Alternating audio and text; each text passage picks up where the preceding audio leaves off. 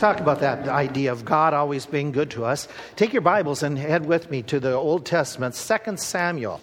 2 Samuel chapter 15 16 is where we're going to be this morning as we continue in a series on the life of David in the Old Testament, 2 Samuel, please, chapter 15. As we're continuing in this series, we've been discussing different things about David's life, and now we're winding down into the second half of his life, into the latter years. But we're going to be talking about an incident today that was a very challenging incident for David, the king. In fact, other people like David have challenging situations. I remember reading an account not too long ago about a lady who had suffered a form of laryngitis, sore throat, that eventually led to the point where she couldn't speak. She finally goes to the doctor, and the doctor said, What your voice needs is rest. And so, beyond the medicine, he said, You need to rest your voice for several months. And he said, You have to do this faithfully because the strain on your vocal cords has been so great. Several months of absolute quiet. So, in order to communicate with her family, she had several children in the home and she, her husband as well. So what she did is she resorted to writing notes. And she said, This note writing experience and unable to speak really really caused me to do a lot of inner reflection and change some of how I, I operated and how I responded to situations. She said at the end of that six month period, she noticed that there was a drastic change not only in her, but in her kids. Her kids became much more sedate, quieter, and not as much yelling and screaming in the home as there was before. Much more self control. Said the other thing that really impacted her was her initial response to situations. She said that typically she had her response to situations in the home was to get angry, get mad, get loud, and, and say something that she might regret later on. But she said, as she couldn't speak, she had to write her thoughts down. And she often wrote a hasty, nasty note. But she said, as I read the words that I had written before my family could hear it, I started to think, I wouldn't want somebody talking or writing to me that way. And said for several weeks, she was ripping up a lot of notes and not giving them and rewriting something that was more respectful, kind, that was getting to the point without attacking the person, addressing the issue, the problem.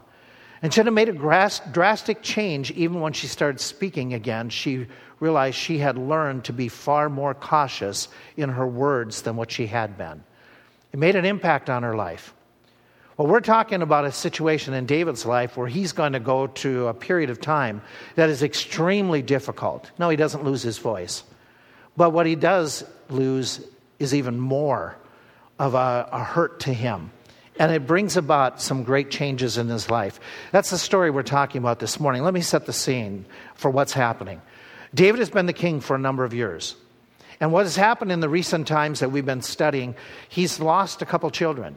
There's been a death of a baby. There's been a death of his oldest born, that through another son killing him. Then, with that other son who had committed the murder, he went away. He was apparently one of David's favorite kids of his 19. And he went away, and David longed for him. David was brokenhearted. As we saw last week, David, David was moved because he couldn't be near Absalom. And then what happens is Absalom then moves back to Jerusalem and he's living there. And he's an old enough son that he has his own family, his own children. And Absalom is back in Jerusalem, but he and his dad aren't getting along. They've not even seen each other for two years that he was allowed to come back. They, they have had no communication. And finally, they have some communication, but it's very, very public, very formal. David kisses him on the cheek as if he welcomes, but they don't talk again for, for the, a period of time. And what happens is Absalom starts to be bitter towards his dad. He's an adult. But now he resents what his dad has done in the past. He's upset with his dad, and his resentment turns into bitterness. And so, what happens in this story is he plans to take the kingdom away from his dad. He's going to conquer David's job. He's going to remove it. Well, that's what's mentioned here in the passage where we read in the account in chapter 14. We jump down to about verse 24 and we get the set, the set the scene where it says Absalom returned to his own house and saw not his king's face. And then we read in verse 33 Joab comes to the king, told him when he had called Absalom, he came to the king, bowed down his face to the ground to him, and the king kisses Absalom, but that, that things aren't resolved. And as we said, Absalom all of a sudden starts doing things to start pulling away the kingdom. We, we mentioned this last week. He is presenting himself in a public fashion that he is popular, he is important. He says, and uh, the writer says this in verse 25 of chapter 14 In all of Israel, there was none so much praised as Absalom for his beauty. From the sole of his foot even to the crown of his head, there was no blemish in him. And so he's attracting people by his appearance, and he works that.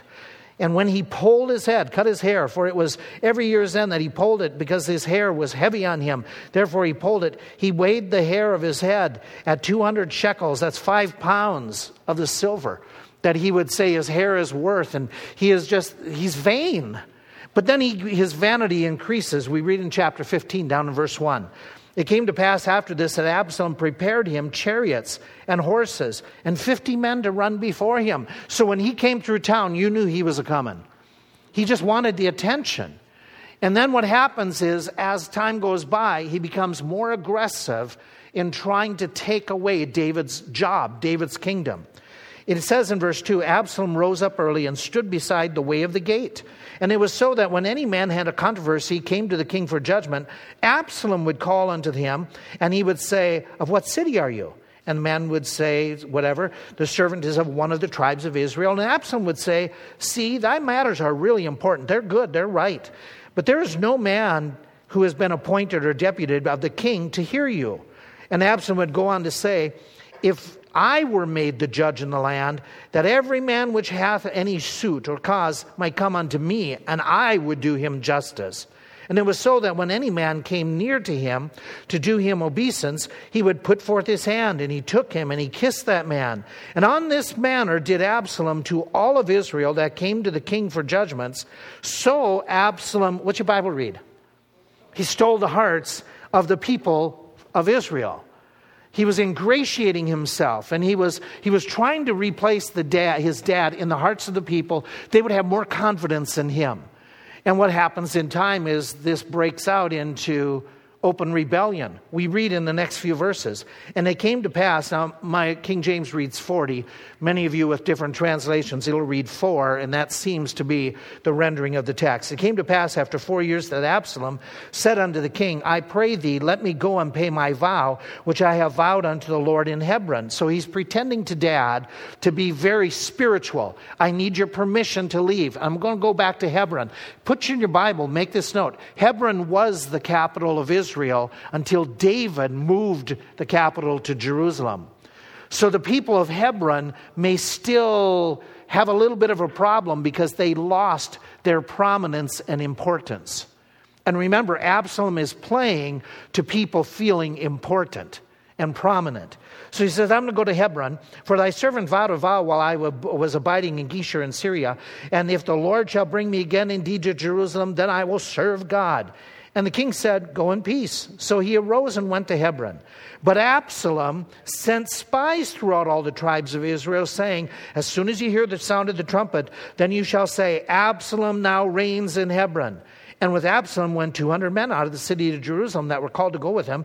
And they went out in their misunderstanding, and they knew not anything. And Absalom sent for Ahithophel, the Gilonite, David's chief counselor from his city, even from Gilo, where he was offering sacrifices. And the conspir- conspiracy was strong, and the people increased continually with Absalom.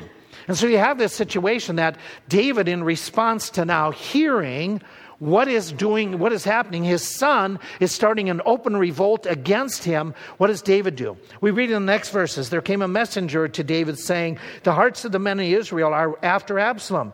David said unto all of his servants that were with him at jerusalem arise let us flee for we shall not else escape from absalom. Make speed to depart, lest he overtake us suddenly and bring evil upon us and smite the city with the edge of the sword.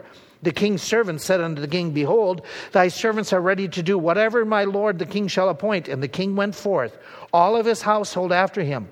And the king left some people behind, some of his concubines. And the king went forth, and all the people after him, and tarried in a place that was far off. And all of his servants passed by. And then the story now continues that David is once again a refugee. Just like he was running from his, for his life from his father in law, Saul, now after reigning for decades, his son is trying to kill him. He has to run for his life. He is taking off and leaving. This is a hard time for David. His own son is trying to kill him. That would be tough. It's a hard time for him to leave Jerusalem. Jerusalem is the city that David has established as the new capital. He's been building, it's been his pride and joy. And now he's got to leave it. Leave everything that he has that he has accomplished. All of the treasures, all of the, the systems than the government that he's put in place. He's got to leave, and as he's leaving, you read in the text that they are mourning. That David, as he's walking, is walking barefoot, and he's got ashes going on his head and the head of the people with him. They are in great despair. They are crying, they are weeping. This is extremely difficult. And the trip that takes place in these few verses is 20 miles. And so they're traveling and they're walking at this time. And we read that it is a difficult trip because somebody comes to him and brings him food, and they make the comment that we brought you food at the end of verse 2 of chapter 16, that such as be faint in the wilderness may drink. We don't want you to be fainting. It says in verse 14 of chapter 16 the king and all the people that were with him came weary, and they finally get to a place of safety and refresh themselves. This is a very difficult trip. And then he hears, David hears that his, his most trusted counselor, Ahithophel, that Ahithophel has joined with Absalom. But he trusted that guy. He was his chief of staff, he was his main counselor. And as David is going through this wilderness road trying to escape, he is greeted by Ziba. That may not remind you of the story earlier. Ziba was the servant of the household of Saul. And when, years ago, when Ziba was brought before David, Ziba, who David knew was a servant, was the, the um, master, or what we call the, uh, the one who would take charge of, of, household, of Saul's household. He asked, Is there anybody left of Saul's descendants that I may show mercy to? And Ziba's the one that told him about Mephibosheth. And so Mephibosheth was the grandson of Saul, the son of Jonathan. David had restored this lame man to a place of prominence, brought him to the palace, and David showed great grace to him, and he became one of David's sons. Well, while David is running away, Ziba shows up with some of these goods and this nourishment. And David says, Where's your master Mephibosheth? The one that I rescued from Lodabar, the land of nothingness the one who I put back in the palace and gave everything and met his needs for years. Where's Mephibosheth? The one that I showed grace to. And Ziba lies, but Ziba says to David, he says, Mephibosheth has gone to Absalom. David doesn't know any better. It's a lie. It'll, it'll come out later on. But at this moment, David hears that Mephibosheth, his adopted son, the one that he had really showed, he's turned on him. So David is just one of these broken men at this moment that he is just, he's losing everything. He doesn't even know if he'll ever get back to Jerusalem. He doesn't know if he'll survive. And as he's traveling on this road to get away and he's mourning and weeping and his people with him are, they're hungry, they're thirsty. All of a sudden another guy shows up. Another guy shows up on the hilltop above David. They're, they're on the road below. And this other guy that comes, he starts, his story starts here in verse 5 of chapter 16. When David the king came to Bahurim, behold, there thence came out a man of the family of the house of Saul, whose name was Shimei, the son of Gera. He came forth and he cursed as he came. He cast stones at David and at all the servants of the king. And all the people and all the mighty men were on his right hand and on his left.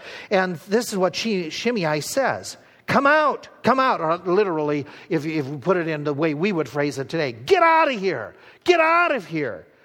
You man of Belial. That's an interesting. He says, You bloody man and a man of Belial. Very interesting, the words he uses.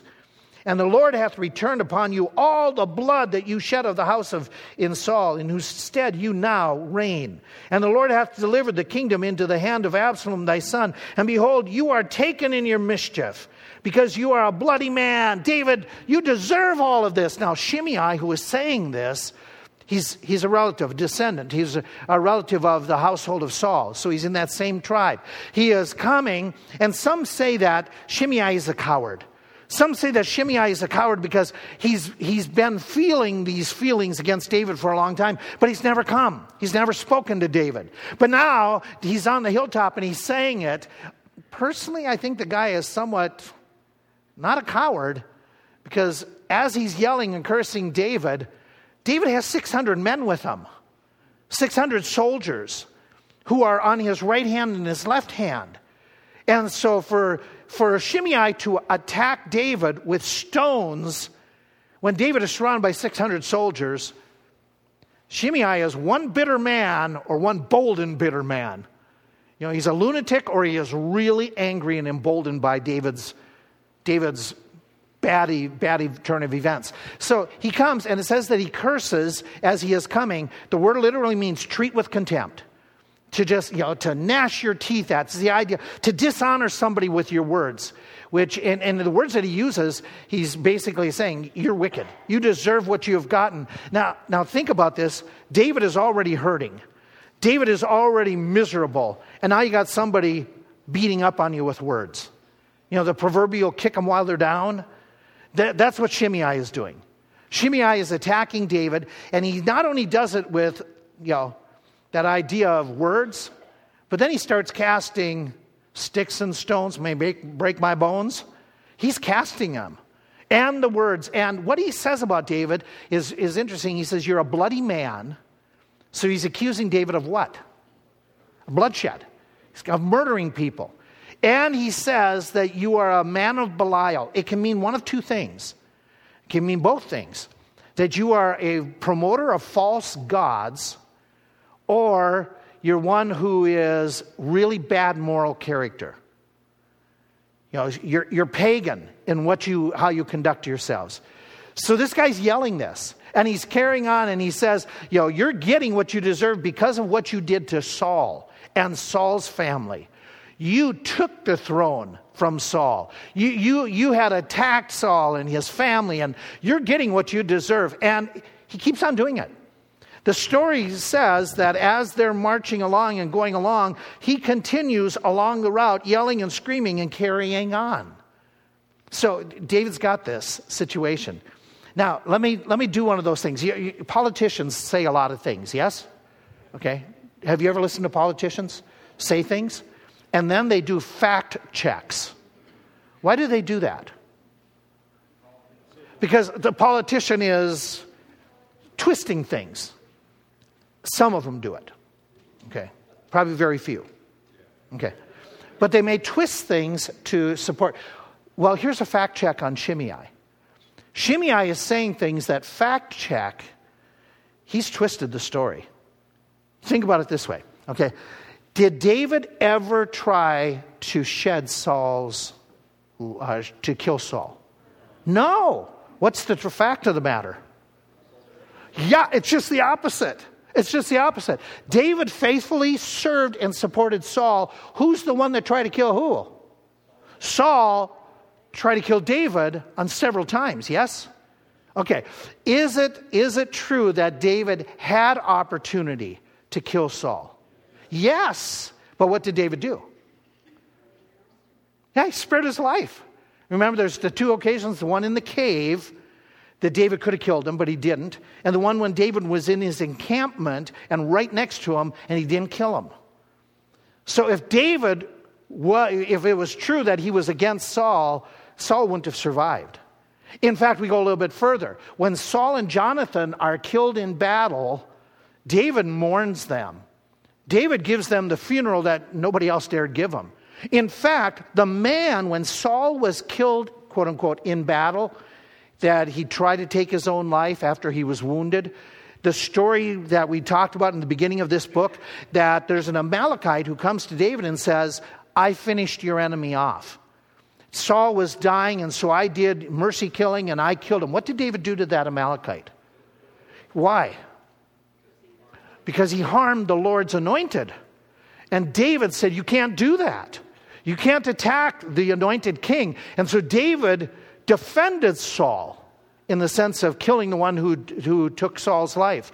When Ishbosheth, David's, I'm sorry, Saul's son comes to the throne, David, David doesn't go after him. in the sense of trying to kill him. They have conflicts their armies do, if you remember. But he leaves Ishbosheth ruling most of the tribes for seven years until Ishbosheth dies. Then David makes the move as the tribes unite behind David.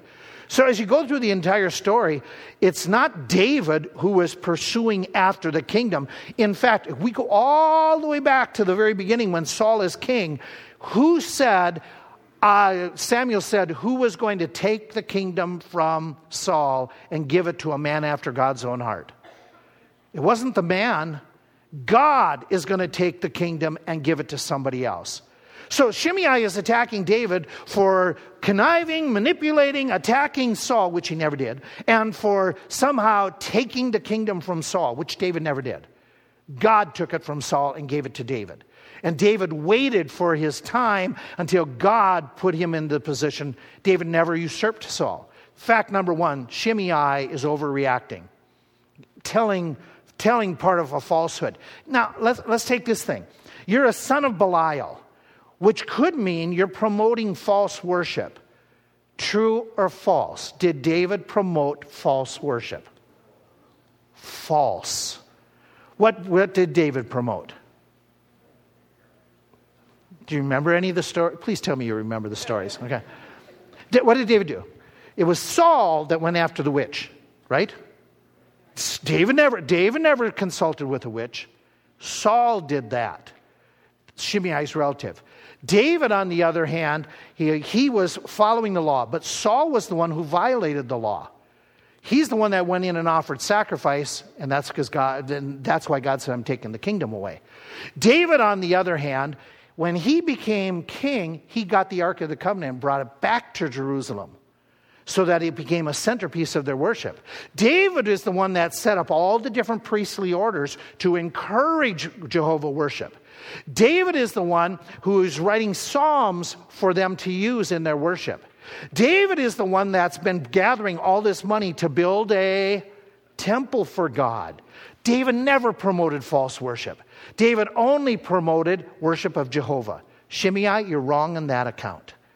So here he is, David's being attacked, and to tempt David further, his bodyguard, the guy in charge of protecting David, he responds. Abishai says, you know, as Shimei is talking, Abishai has an answer for it. Verse 9.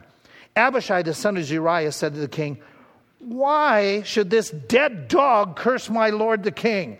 Let me go over, I pray thee, and I'll take off his head. Okay, so Abishai has an answer to it. And by the way, Abishai's response could be based on the fact that in the Old Testament law, cursed is anyone who curses their leader, their ruler over their nation.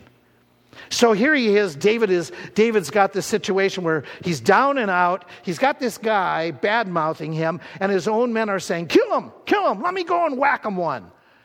And David's response to this whole thing, it's amazing. Now, before I do that, have you ever had people bad talk you? Has it ever happened that somebody has misrepresented you to the rest of the family? That somebody at work has told something about you that isn't true? That somebody is spreading rumors about you? That somebody, that a friend, somebody that you trusted, all of a sudden they're telling things that make you look pretty bad. Does it ever happen today that Shimei's attack individuals? What do you do? What do you do? And in this case, you know, you have it happen. You hurt.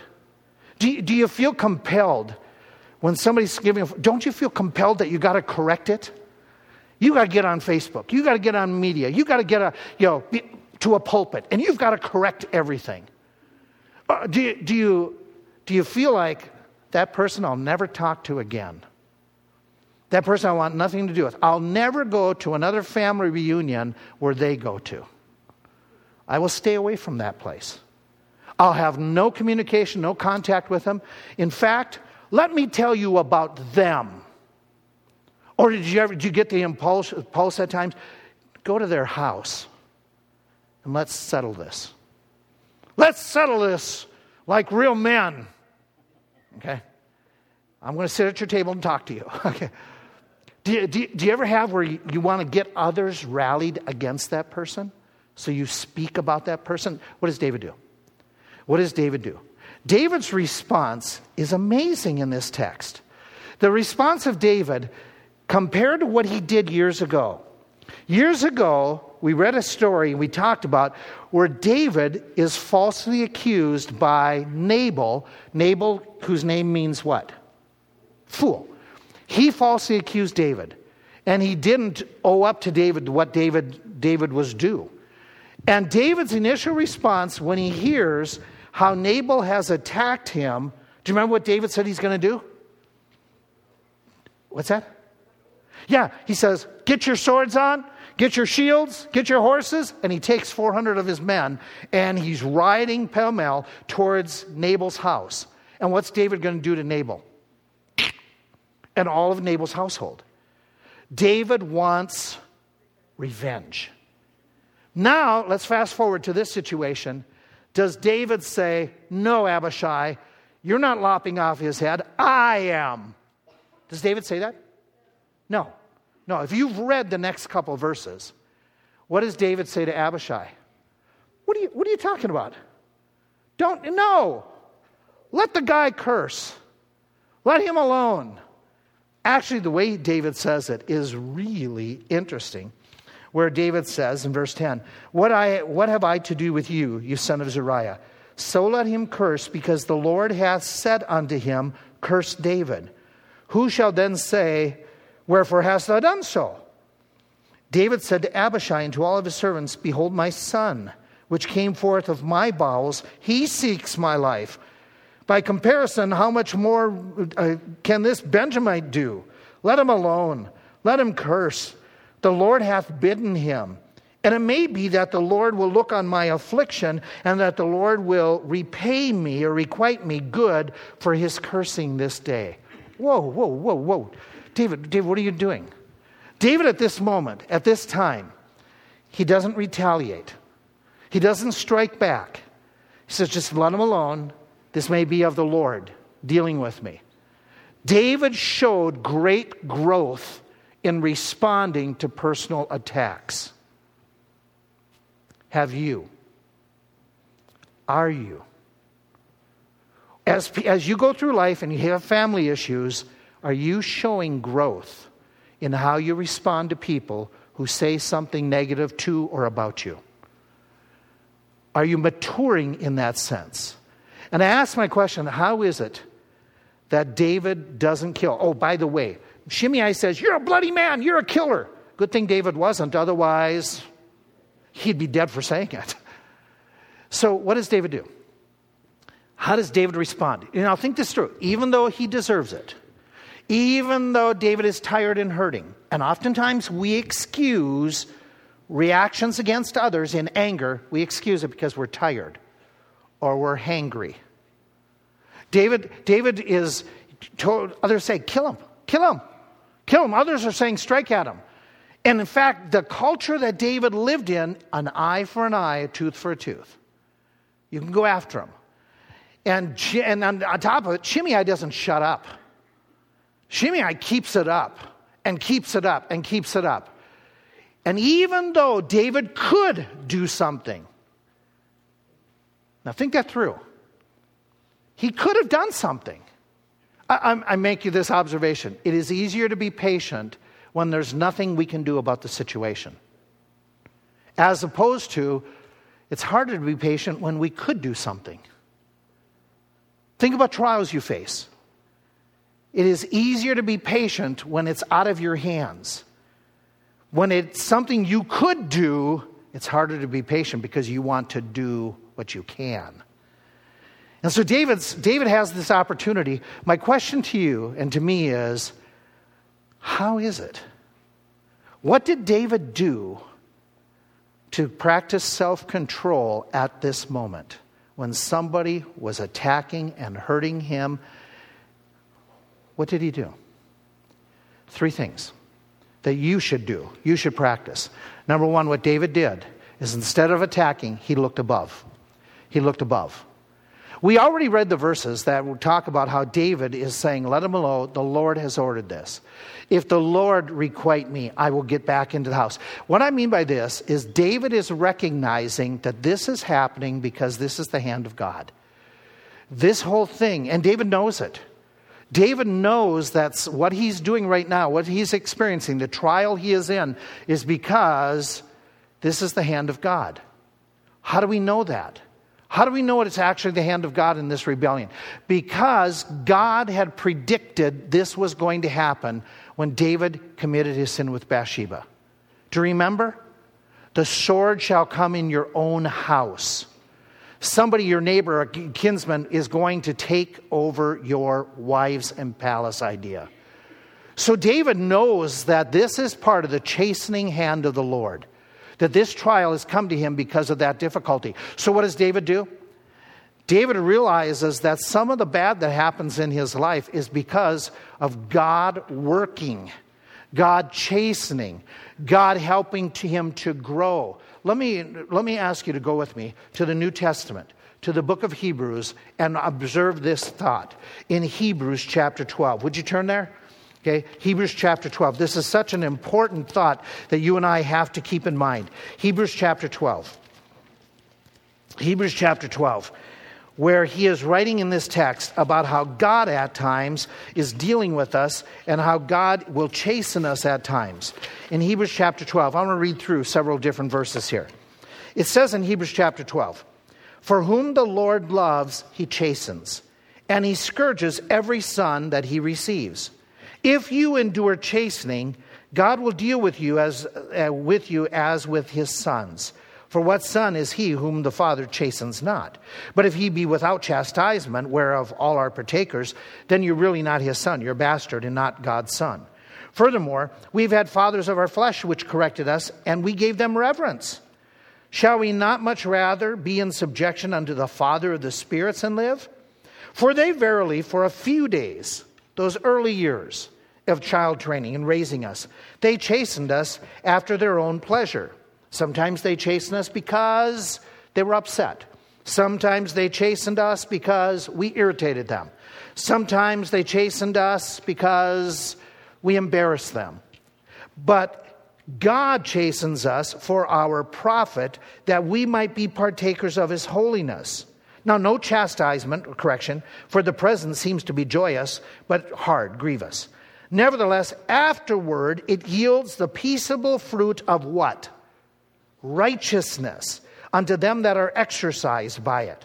Wherefore, lift up your hands which hang down and your feeble knees and make corrections make straight the paths of your feet lest that which is lame be turned out of the way but rather let it be healed. God is chastening David to mature him. God chastens us for our benefit. David is pausing in this moment and saying, This trial, this difficulty that I have, is something that I have contributed to it. And instead of getting angry and reacting and striking out, I am understanding by looking beyond and above, I'm, I'm recognizing this is God's hand in my life. This is God maturing me. God is using Shimei as part of the tool to correct me, to bring me to the point of having a spirit where I am totally yielded to the Lord and not operating by my flesh and my lust or my anger or my emotions and just following and allowing the Lord to work. He's looking above. He's looking above the situation. By looking above, he is learning to accept without getting angry towards God, which some people do. Some people, when they have people conflicts or other trials, they turn and say, What are you doing, God? Why have you done this to me? Why have you put this person in my life? David doesn't do that. He doesn't attack or accuse God. He accepts that this could be the hand of God using this person to mature him, to test him, to be a trial in his life. And so David is saying, I want God to be in control of this situation, not me.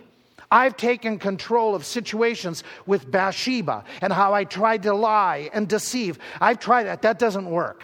I'm going to rely upon the Lord, and if the Lord allows, I will get back to Jerusalem. In fact, when he's talking to the priests, when they are leaving Jerusalem, go back to chapter 15, and they're starting to march out of the city. What happens is some of the priests bring the Ark of the Covenant to go with David. And it says, Lo Zadok also and all the Levites that were with him, they bearing the Ark of the Covenant of the Lord, they set down the Ark of the Lord, and Abiathar went up until all the people had done getting out of the city. The king then turns to the priest Zadok, and he says, Take the Ark back. Take the ark of God back into the city. If I find favor in the eyes of the Lord, he'll bring me back again. And he will show me both it and his habitation. And so his point is God is in control. I'm going to let God take care of the situation. I'm going to look above. I'm going to respond by not taking control. I'm going to understand that vengeance is mine, saith the Lord, not David. David is looking above and he's responding the right way. By the way, we who live in this era are told to look above. We're to look above, look at Jesus Christ, how he responded when people attacked him. And we read in 1 Peter, For hereunto we are called. Called to do what? To be like Christ. Because Christ also suffered for us, leaving us a what? An example an example that we should follow in his steps. He did no sin, neither was there deceit or attack found in his mouth. Who, when he was reviled, he didn't attack back, and he, instead he reviled not. He doesn't return evil for evil, but rather, when he suffered, he threatened not, but committed himself to him that judges righteously. We are to respond in a Christ like fashion the way David did look up, look above. Look to the Lord and say, God, how do you want? And it won't happen. It just won't happen to you. If you're not grounded in your walk with the Lord, it won't happen. Icebergs are oftentimes seen throughout the North Atlantic. And as they're flowing, oftentimes there can be a storm. And the wind in the storm is blowing this way, but an iceberg would continue just against the storm. For years, that, that caused people to think, what in the world? How come ice storms are going against the wind? Because underneath the water is when most icebergs have their greatest mass. And that mass under the water is in a current. And that current dictates where they go. Not the storm above, but the current below. And since they're lodged in that current, that is the direction they're taking. You need to be lodged in God's walking, uh, walking in His Spirit. You need to be lodged in the Word of God so that when the storms come, you're not going and being controlled by the storm, you're being controlled by the Spirit of God. You're going where God wants you to go, even if it's against what everybody says, even if it is contrary to the culture. David was so grounded in the Lord by this time in his life that he is responding by looking above. But not only does he look above, he looks around. He looks around. What I mean by that is this is that David, it says in this passage, and starting with verse 11, back in chapter 6, uh, 16, he said, Behold, my son, which came forth of my balls, he seeks my life. How much more now may this Benjamin? In other words, David's getting perspective. He's looking at the whole situation. And as he's looking at the situation, he's recognizing, keeping it in perspective keeping and putting it all in understanding. He, his biggest problem isn't Shimei. The biggest issue here is not Shimei, his biggest problem is his son. His son's after his life. What this guy does by casting sticks and stones, that's nothing compared to what my son wants to do. So I've got a bigger issue to deal with than this guy right here. My bigger problem is dealing with my son and getting things taken and put back in control. And so he not only does that, but he also considers the source of the criticism the source of the attack. As you go through the text, he, you know, David understands why Shimei is upset. He knows Shimei. It's going to come up later on that he calls Shimei by his family title. He knows he's a part of Saul's family. He knows he's a relative. And so David is considering the source. He's looking at his circumstances and saying, This isn't the biggest issue. And he's looking and saying, you know, from Shimei's perspective, Shimei can, he's saying things wrong, but I understand why Shimei is upset. And David's looking at it from his perspective, considering the source and how that happens. And folk, doesn't that, isn't that a wise way of responding to people? Is pausing and consider the source? Why are they doing what they're doing to me? Maybe they're doing it and they're doing it wrong, but just, just maybe there's a reason why they're doing what they did. David Simmons, and I we shared this with you before, he's a, uh, played in professional football for the Cardinals as well as Dallas and sometime for New York Giants. And when he, when he played, he grew up a, as, a, as a player and he, he really strove to get his dad's approval. And his dad, who was a military man, his dad was this strict and just real, real firm type of a guy. And he says, when I was growing up in my home, he says, my dad never complimented. My dad only criticized. My dad told me years later, I was just trying to bring out the best in you. But he says, my dad was always negative, was always cutting me down. For Christmas, when he says, when I was eight years old, my dad bought a bike for me for Christmas because I really wanted a bike. But my dad totally disassembled the bike and he put it in a box with all the parts and i opened it up excited and there was my bike but it was totally disassembled. And my dad said to me put it together if you want it. And he said so here i am an eight year old trying to put together a bike. And his dad just shook his head shook his head. After a day and tears and crying the next day after christmas his dad said i knew you couldn't do it. You're just too stupid. And his dad put the bike together for him he said it didn't get any better as he was growing older. He started to go out for sports. And he says, You know how most players would get excited, would get nervous before a big game? He said, I never did. I got nervous at the end of the game. Because after every game that we played, he said we would go home and my dad, who had been at the game, he would go over every play and where I made a mistake.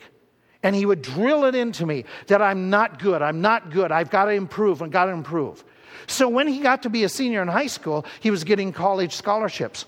He chose the University of Georgia for one reason it was the farthest away from his dad. He wanted to get away from his dad. So he chose that to get away from his dad. But while he was at the university, he came under the, uh, the teaching of the gospel through some other students. He got born again. And he's thought, I've got to reach out to my dad. Well, about this time, he's trying, and there's still a lot of animosity. In fact, he got drafted in the second round that year. That's, that's pretty high draft, folk. He's second round. Now, the St. Louis drafted him, and their first round pick was Joe Namath. I don't know if you ever heard of him. Okay. So he was the number one choice. On the beginning of the second round, David Simmons was the number one choice by that same team. So he was, he was drafted in a pretty high round of the draft. He called his dad, so excited that he got chosen, you know, in the second round. His dad's response? What's it feel like being number two? He said it would, it would go on, even though he tried to reach out. He said, But as I grew in my faith, I really determined I'm going to show love towards somebody who is unlovely. And I worked at it, worked at it, worked at it. He said, It took years, but I finally, finally broke through when my dad told me about his own childhood. Never had done it before. Never had done it before. But his dad said, My dad was really bad. You never talked about grandpa before. I didn't want to. I wanted to forget my dad. They'd grown up in the far west, up in the areas where there was a lot of lumberjacks, and his Simmons's grandfather, his dad's dad, was a lumberjack, rugged guy, an alcoholic, he had a vicious temper. One time, his pickup wouldn't start, so he took a sledgehammer and destroyed the pickup totally in his anger. He would regularly beat his son, David Simmons' dad. And so David, for the first time, had learned that his dad grew up in an extremely abusive situation. Didn't excuse what his dad did, but it helped him to understand why his dad did what he did. His dad didn't know better. Once his dad got to know Christ, in his latter years, their relationship became like this. You see, at times, it helps us to step back and learn the circumstances, learn the perspective, to get to know why is somebody doing what they did. And so David does that. And by the way, getting perspective, is there some truth in what Shimei is saying? Has David killed? Has he killed innocent people? Who? Uriah. Yeah. There's a, there's a smidgen of truth in it. Some of it's false. Is David, by virtue of that, a bloody man Could the son of Belial, referring to somebody who's shown poor character, could that have applied to David in that circumstance? Yes. Yes.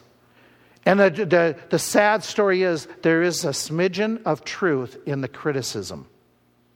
And how often do we respond, Don't you dare criticize me? I don't want to hear any criticism. And yet there might be a smidgen of truth in it. Yes? Could happen. And so, David, here he is. David is learning to look around and he's responding with correction and he's, he's evaluating. So, when, when you look around this week, let me suggest that this is how you, you might apply it.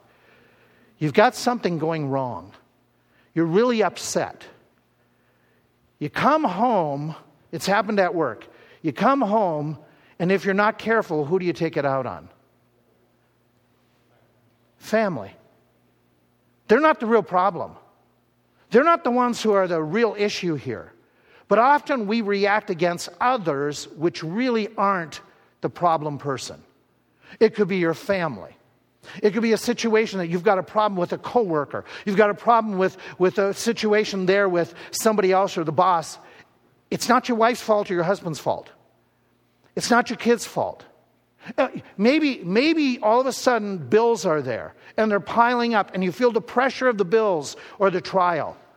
It doesn't, it's not worthwhile attacking, being angry with, accusing your family, your spouse, your brothers, your sisters, your parents. It may be you've got to make some changes the way you handle your income. It may be you need to address some other problem. Stop taking it out on others. Get the perspective proper here. Okay? It happens all the time. It happens where people will go to a church and all of a sudden they have a problem with one person in the church. That person sat in their pew. That person didn't greet them in the grocery store. Whatever that, that it's usually minor, whatever it is, all of a sudden everybody there is bad. That's not perspective, that's an overreaction.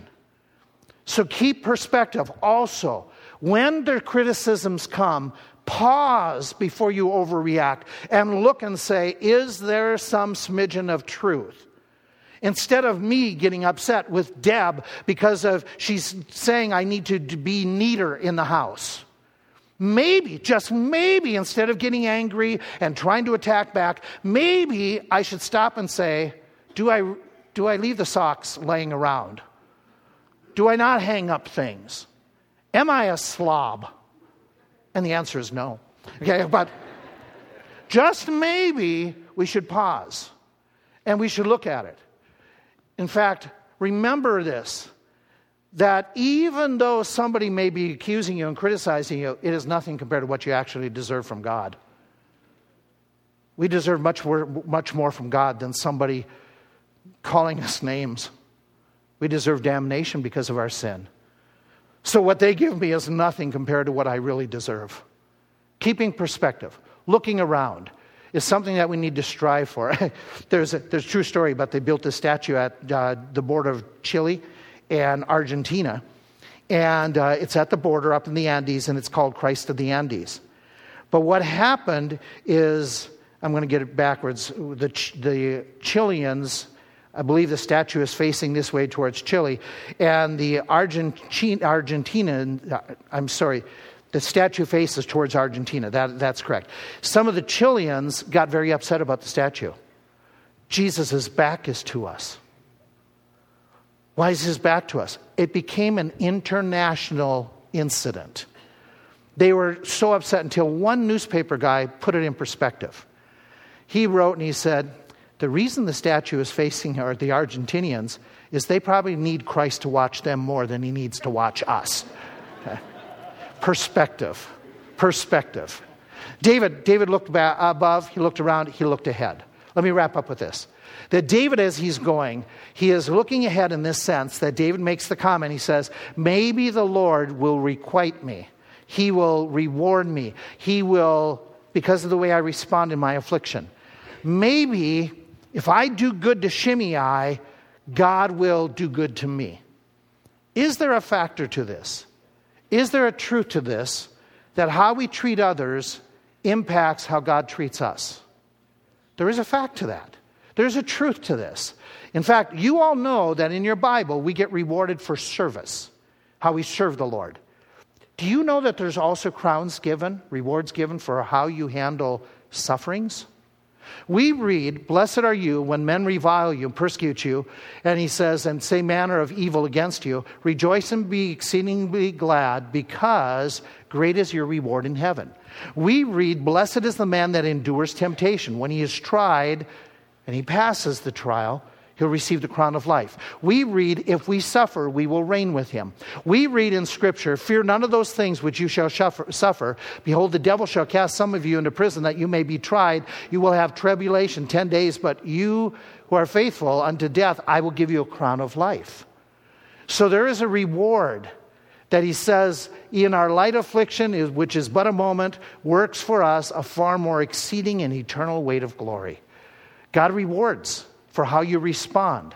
He even says, if children, then heirs, heirs of God, join heirs with Christ, if so be that you suffer with him, that you may also be glorified together. For I reckon that the sufferings of this present time are not worthy to be compared to the glory which shall be revealed in us. What glory is it if, when you are buffeted for your faults, you take it patiently? But if, when you have done well and you suffer, this is acceptable unto God. He's pleased by that. So David's looking and saying, God may be pleased if I don't overreact, if I am self control. In fact, God may even use this to bring Shimei to, re, to say, I'm sorry. If we were to jump ahead and go to the rest of this story, we see what happens that when David comes back to the throne, Shimei is one of the first people that meets him and says, Forgive me. Forgive me. This man who was critical, he asked David to spare his life. The second time David has opportunity to get even with Shimei, David doesn't. David extends forgiveness. He withholds that attack on him. Even though Shimei could deserve it, even though Shimei may not be, may not be, he may be playing David. He may not be totally honest when he comes and says, you know, David, I'm really, really sorry. He may be just doing it politically. But David doesn't have to be the one to determine Shimei's inner thoughts. He has to be concerned about what I do. And David, re, David responds by forgiving him. Can I, can I bring it together with this? You who claim to be followers of Jesus Christ, you who say that you are his disciples, why, why do we get so angry at things and other people? Why do we get so upset when, when we don't have to? And you won't have to if you do this. If you look above, if you look around, and if you look ahead. But you say, it's so hard. Remember this passage? I can do all things through Christ who strengthens me. You can be a person this week that doesn't have to fly off the handle. You can be a person that doesn't say things that upsets others just because they upset you. You don't have to be the person that starts having the conflicts in your home. You don't have to be that way. You don't have to do it. And if somebody has hurt you, said something to you or about you, you should respond like David did. You should forgive that person. You should forgive that person. You should be willing to forgive them. They may come like Shimei, and you don't know if they're really, really genuine in asking, but you should be willing to forgive them. You should have that spirit that David had, that as he looked around and he said, I need to do this. You have a calling from God to be tenderhearted, kind, forgiving one another, even as God, for Christ's sake, hath forgiven us. How Peter says, Should I forgive just seven times? And Jesus says, Forgive seven times. I say unto you, you forgive 70 times seven times. And then Jesus adds, If you forgive not men their trespasses, neither will your Father forgive you. If you've experienced the forgiveness of Jesus Christ, you are to be forgiving others who hurt you. Not holding a grudge, not distancing, not having no communication, no contact, not being an individual that says, I want, I'll never go where you're, where you're going to be at. You're to be forgiving. You are called by Christ to be a forgiver because you've been forgiven.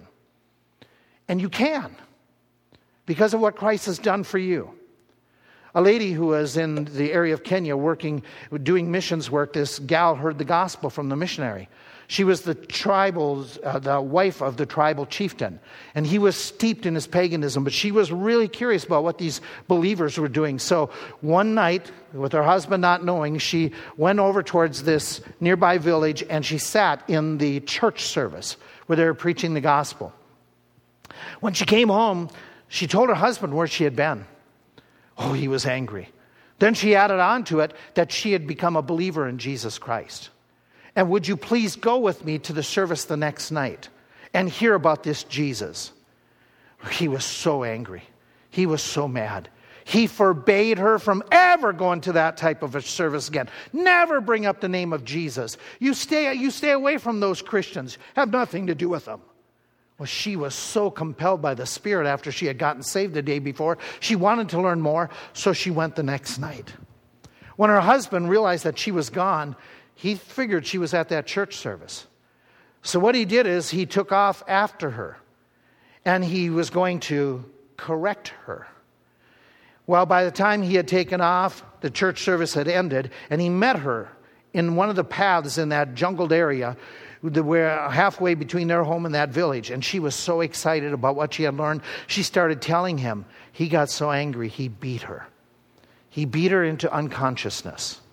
He thought he had killed her. And he rolled her body off the path into some brush. He went home, never said anything to anybody. But the next day, he got a little bit curious what happened to her. Did she die? Did some animal get her? What, what about?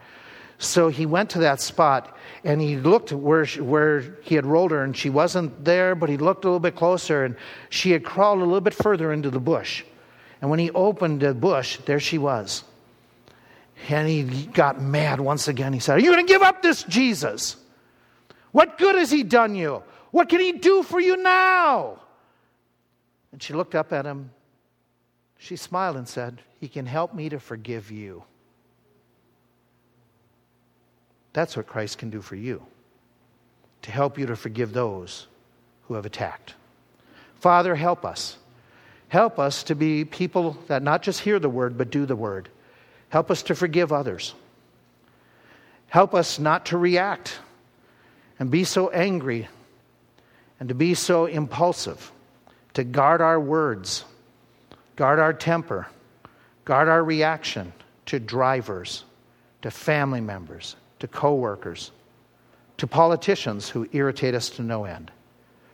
Help us to be individuals that are cautious, careful, that we look above, we look around, we look ahead and help us to portray Christ. If you're here this morning and your heads are bowed and eyes are closed and you do not know Christ as your Savior, it's going to be tough for you to forgive anybody until you get the forgiveness that Jesus offers. And you can have that forgiveness the forgiveness of any and all sins. In fact, we have staff members who are at the side door of the auditorium, the right side of our auditorium. There's a set of double doors. They are there right now, willing to talk to anyone here in this room who doesn't know for sure that they've been forgiven and have eternal life, they're willing to show you from the Bible what you need to do to have that forgiveness this day, to know you're on your way to heaven. I'm going to continue praying here for a few more seconds. If you would like to go and talk to one of those individuals in private, while I'm praying, get up and walk over there. And they will show you from the Bible how you can be sure you're going to heaven. That's what you need to do this day. Father, I pray Help each and every one here to know of the forgiveness that Christ offers, to experience it. Help us, everyone here, to express that forgiveness that Christ has given us to others who have hurt, who will hurt, who may upset us in these days ahead. Help us to magnify Christ, in whose name I pray. Amen.